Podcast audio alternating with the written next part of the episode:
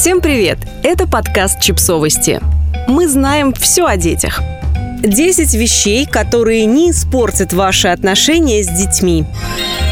Детей нужно просто любить и не бояться, что любой неверный шаг навсегда испортит ваши отношения. Быть мамой значит постоянно чувствовать себя виноватой. Бояться, что твое действие или решение навредит ребенку. Но если в вопросах безопасности и здоровья детей действительно важно обдумывать каждый шаг, то с эмоциями все куда проще. И очень часто мы слишком заморачиваемся, пытаясь быть идеальными родителями. Мы берем на себя слишком много и рискуем выгореть. Важно помнить, что все мы, и дети, и родители, обычные люди. Не нужно жертвовать собой, отдавать себя без остатка и делать другие пафосные вещи.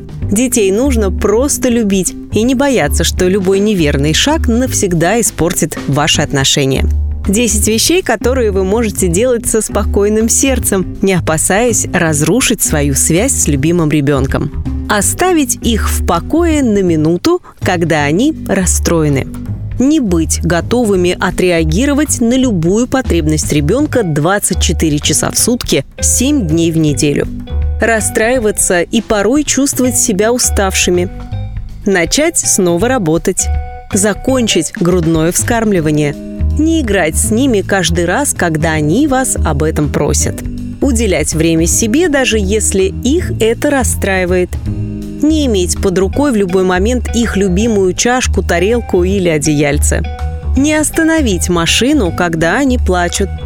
Уйти куда-нибудь без них. Подписывайтесь на подкаст, ставьте лайки и оставляйте комментарии. Ссылки на источники в описании к подкасту. До встречи!